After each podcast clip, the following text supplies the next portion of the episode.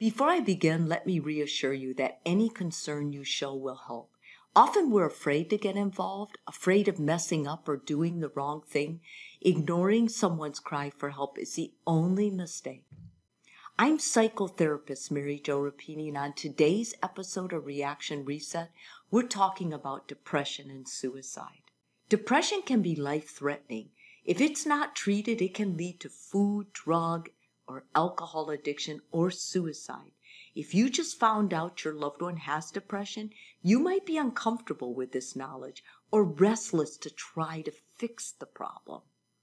You might be at a total loss of how to comfort someone or help them. However, the first step in helping is understanding what depression is and what it is not.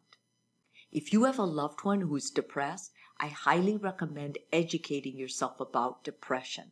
There are many misconceptions about it, and those misconceptions can make the depressed person feel even more depressed.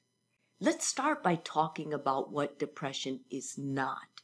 It's not simply sadness. You can be sad and not depressed, or even depressed and not sad. In fact, many depressed people feel numb or apathetic, or they're just empty. Depression is not a mood. You can't snap out of it or put on a happy face. Depression is also not the same as grieving. Although major life changes like a divorce or a death can cause depression, it does not guarantee depression. Grief often comes in waves, alternating between good and bad moments. Depression's a little bit different. It's a consistent state of mind. Now let's talk about what depression is. Depression is a mental illness that impacts a person's ability to enjoy life or function at work and home. Depressed people often have feelings of self-loathing and worthlessness. Depression can be impacted by brain chemistry, meaning a person may need medication to help manage it.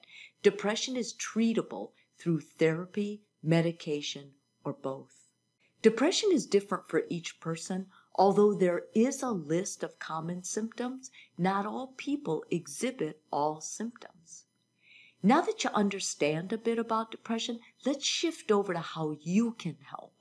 The most instinctive response is to try and cheer them up or make light of the situation. Don't do that.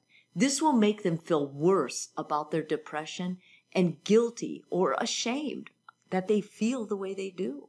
If they tell you they're depressed, ask them if they're planning to hurt themselves or others.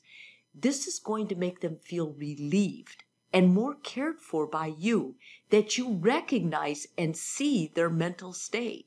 Listen without overreacting or judging. If they have suicidal plans, it's important to contact authorities for their protection immediately.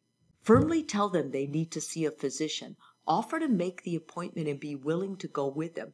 Depression can be the first symptom of a major medical illness, and it's extremely important that they see a physician first.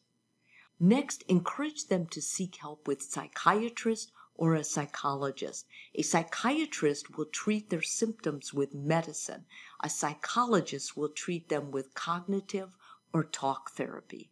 Check in on them regularly to show that you're there for them. Depression is a lonely place to be, and it's easy for them to feel like nobody cares or that people have given up on them.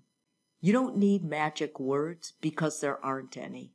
Be present, listen, and recognize that they are struggling with an emotional illness.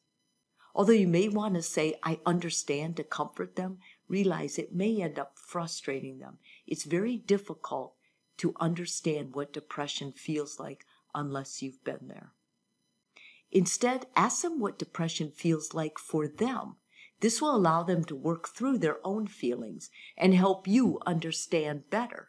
Encourage them to get out of the house. Many people with depression become isolated because they lack the energy or the motivation to get outside and be around other people. Be persistent by showing concern, but not insulting by making them feel guilty. This is one of those situations where you're going to feel helpless, and you're also going to be really uncomfortable. No one is born knowing what to say in these situations. Just remember, suicide is real, and the action of killing yourself begins with a thought of depression. Changing your reaction to your loved one can make a huge difference in their life and also leave a lasting impression on yours. Remember, change your reaction, change your world.